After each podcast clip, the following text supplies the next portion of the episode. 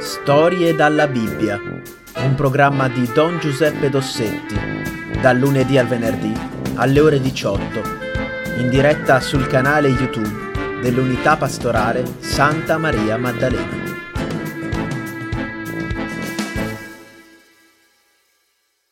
Buonasera cari ragazzi, riprendiamo le nostre storie della Bibbia. La Bibbia, vedete, è un grande libro, anzi, propriamente parlando, dovremmo dire che la Bibbia è una biblioteca. E tanti libri nella biblioteca sono stati uniti insieme e hanno fatto questo volume di notevole peso. Allora non è sempre facile orientarsi. Noi oggi prendiamo dalla nostra libreria prendiamo un libro, un libretto, non è molto lungo, eh, è chiamato il libro di Tobia. Viene scritto questo libro diversi anni prima della nascita di Gesù ed è scritto da un ebreo. La Bibbia sono, sono, contiene la storia degli ebrei, i libri scritti dagli ebrei. E ci troviamo in un momento della storia di questo popolo un momento particolarmente difficile. Cos'era successo? Era successo che, forse ricordate, al tempo di Mosè, anzi ancora prima, al tempo di Abramo, poi rinnovata con Mosè, Dio aveva fatto un'alleanza con il suo popolo. Un'alleanza che doveva essere solida come la pietra, infatti era scritta su delle tavole di pietra. Però Ecco, il popolo era un popolo zuccone, testone. E insomma, l'alleanza con Dio gli stava stretta.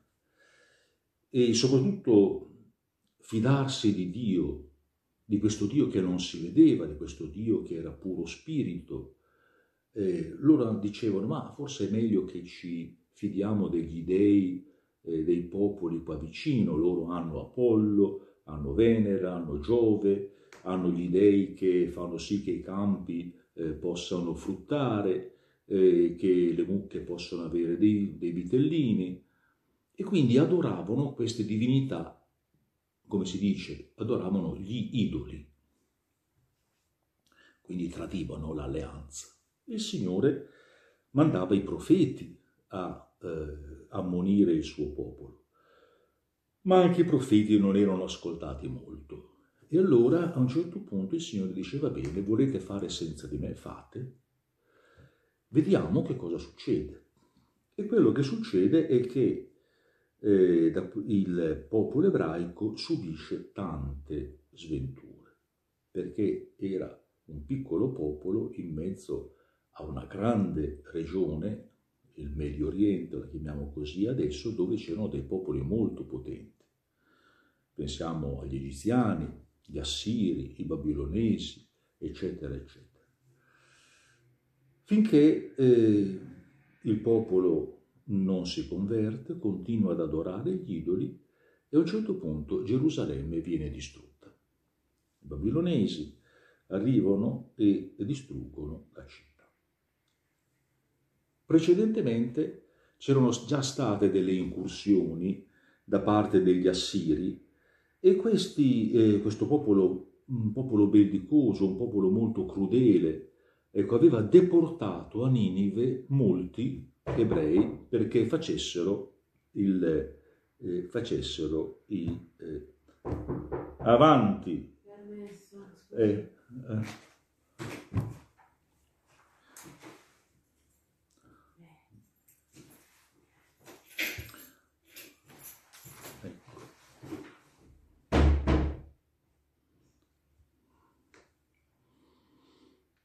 Stata un'introduzione, adesso riprendiamo.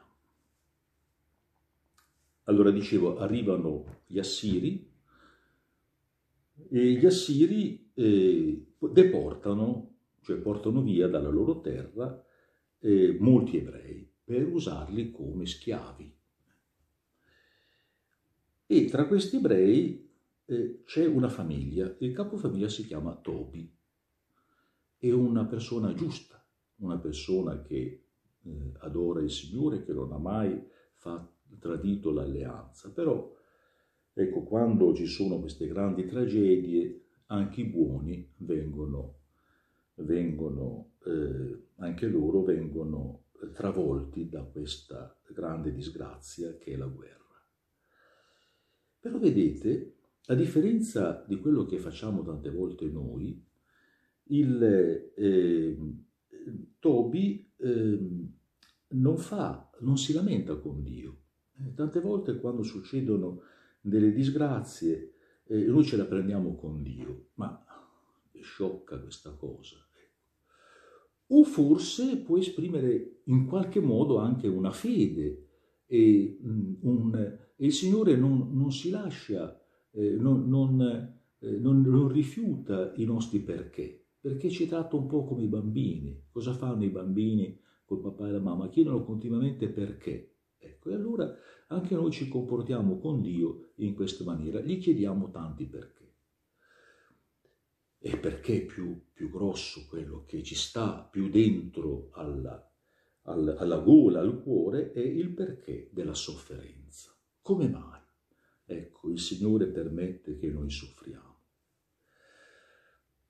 Allora qualcuno potrebbe dire c'è la sede, della sede voluta, ecco, la sofferenza è il castigo per i vostri peccati.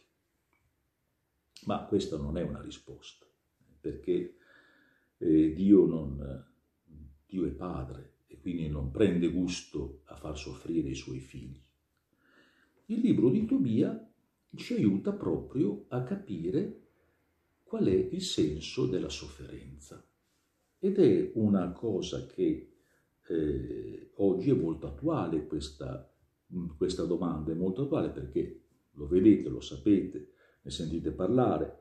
Ecco, ci sono queste, eh, questi, questa malattia e uno potrebbe dire, ma insomma, come mai il Signore permette queste cose? Che senso ha? Eh, forse il Signore si è dimenticato di noi? Cioè, quando c'è una malattia così grave e così diffusa, ecco, noi, i nostri perché aumentano. E allora seguiamo eh, il, la storia di, di, Tobia, di Tobi, di Tobia, Tobi è il papà, Tobia è il figlio, che appunto vuole proprio rispondere a questa domanda. Come mai l'uomo soffre? Che senso ha la sofferenza?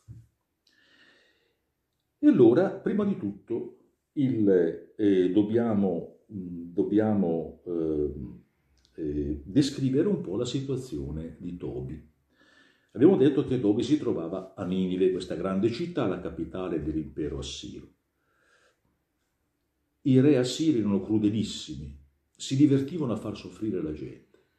Ogni tanto, un po' come i nazisti no, durante la guerra, ogni tanto qualcuno, qualcuno, qualche ebreo veniva ucciso e, cosa che nell'antichità, ma anche adesso insomma è molto brutta, eh, impedivano che i, i morti, i cadaveri dei morti venissero sepolti. Era l'ultima eh, l'ultimo eh, sconcio, eh, insulto al, a questa povera gente, impedire addirittura che eh, appunto i loro corpi venissero sepolti, magari fossero mangiati dai cani, dalle bestie feroci. E Tobi eh, cosa fa? Di notte, di nascosto alla polizia assira, andava a recuperare i cadaveri dei, eh, dei suoi compatrioti, dei suoi fratelli, e li seppelliva in segreto. Era una grande opera di misericordia ed era una cosa molto rischiosa. Infatti, a un certo punto viene scoperto, qualcuno fa la spia e Toby viene messo in prigione per diversi anni. Poi a un certo punto un suo amico che era nell'amministrazione assira eh, lo, eh, lo, lo fa liberare, però lui nel frattempo ha perso tutto, è diventato povero. E poi succede un'altra cosa. Ecco, succede che eh, un giorno eh, lui stava dormendo all'aperto perché c'era caldo, era appoggiato, dormiva appoggiato al muro della sua casa all'esterno, so, non si accorge che sopra di lui delle rondini avevano fatto il nido e a un certo punto la popò delle rondini gli casca su un occhio, su, sugli occhi. E si vede che questa popò era particolarmente acida e allora eh, a un certo punto i suoi occhi vengono coperti da una pellicola biancastra e progressivamente, pian piano, lui perde la vista, diventa cieco. Quindi non può, eh, non può lavorare. La sua famiglia va in miseria. Eh, c'è eh, sua moglie che si chiama Anna e c'è questo figlio eh, Tobia che è ancora un ragazzo. E allora eh, cosa succede in questa famiglia? Che Anna si mette a lavorare cosa fa? Era molto brava nel tessere delle stoffe di lana e allora le davano la lana e lei tesseva e con questi, con questi, questi soldi, questa paga, manteneva la famiglia. E succede un giorno che il, mm, eh, quello che le aveva dato il lavoro è talmente contento per il lavoro fatto che le regala un capretto e, eh, e Anna, tutta contenta, la, la, la, lo porta a casa. Il capretto cosa fa? Si mette a belare. E, e Tobia, Toby sente eh, il belato del capretto e cosa pensa, povero cieco? Pensa che quel capretto sia stato rubato e rimprovera la moglie. Dice, ma come? Ma noi non possiamo tenere una cosa rubata in casa, restituiscila ai suoi padroni. Ma me l'hanno dato come regalo? No, non ci credo. Insomma, litigano finché a un certo punto Anna perde le staffe e dice a Toby, ecco dove ti hanno portato le tue elemosine, ecco le tue opere buone dove ti hanno portato, sei cieco, guarda come sei conciato, come sei ridotto, non vali più niente. Sono parole molto dure e parole che fanno soffrire molto eh, Toby.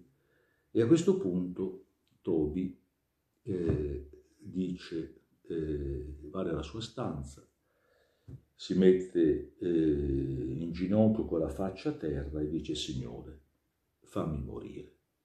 Ecco, ormai la mia vita non ha più nessun senso, vedi come sono ridotto, persino mia moglie mi insulta. Ecco, allora a questo punto è meglio che io muoia. Vedete la sofferenza dove può portare? Può portare a, a vedere la morte come un sollievo.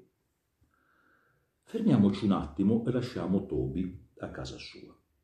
Spostiamoci di alcune centinaia di chilometri, sempre nell'immenso impero degli Assiri, e in questo impero troviamo una città che si chiama Ekbatana.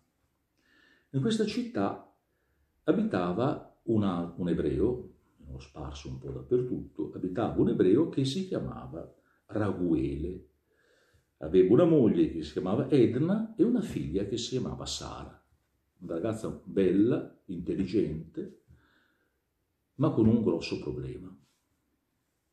Lei voleva sposarsi, anzi c'erano molti che la volevano sposare, ma cosa succedeva? E qui eh, il libro di Tobia è un po' come un romanzo, no? Ecco, il, il protagonista cattivo chi è? È il diavolo. C'è un diavolo che è geloso della, eh, di Sara.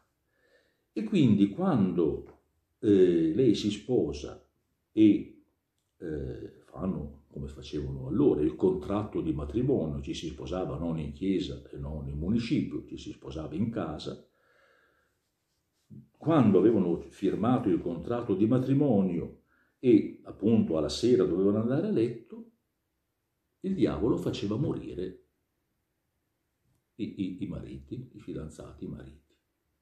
Sette volte questo era successo. Il libro di Tobia è un po' un romanzo, no? Quindi qualcosa enorme. Ecco, questa ragazza poverina, ecco, pensate un po', sette volte si sposa, sette volte rimane, il marito viene viene, muore nella prima notte di nozze. E un giorno Sara eh, guarda i lavori di casa e c'è una serva che li ha fatti male. E allora a quel punto Sara la rimprovera. questa serva la prende male, prende male il rimprovero e le dice, attenti bene, dice, tu che ammazzi i tuoi mariti, vuoi fare la predica a me perché ho fatto uno sbaglio? Ecco, pensa a quello che hai fatto, pensa alle, alle, alla, alla, alla cosa bruttissima che tu hai fatto. Tu fai morire i tuoi mariti. Un'offesa enorme. Tant'è vero che Sara, poverina, eh, questa offesa proprio come una spada che le trafigge eh, l'anima eh, perché mette l'accento sulla sua sofferenza. Che cosa fa? Sale eh, nella, sua, nella, camera superiore, della, nel piano superiore della casa dove c'erano le camere da letto e dice adesso io mi impicco, mi impicco, muoio, voglio morire. Poi dice come posso fare? Ah, come posso fare una cosa del genere?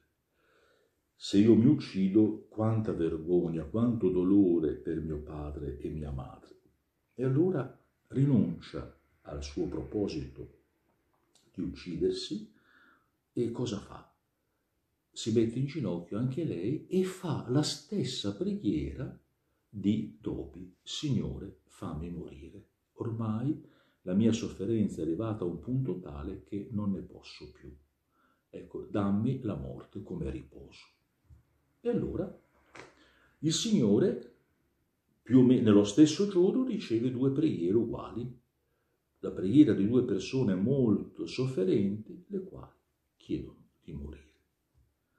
Ma il Signore non vuole la morte dei suoi fedeli. E allora il seguito della storia che racconteremo la settimana prossima dimostra come il Signore dal male sa tirare fuori il bene. Il Signore ascolta la nostra preghiera, vede la nostra sofferenza, ma dobbiamo fidarci di Lui, perché anche dal male Lui tira fuori, sa tirare fuori il bene. E questa è una lezione importantissima, ecco, che c'è in tutta la Bibbia. Ecco, anche San Paolo lo dice a un certo punto agli abitanti, ai cristiani di Corinto, che poveretti stavano malissimo, ecco, dice, guardate, il Signore sa tirare fuori il male il bene dal male e non permetterà che voi siate sottoposti ad una sofferenza maggiore di quello che potete sopportare. Quindi abbiate fiducia in Lui. Bene, ci fermiamo qua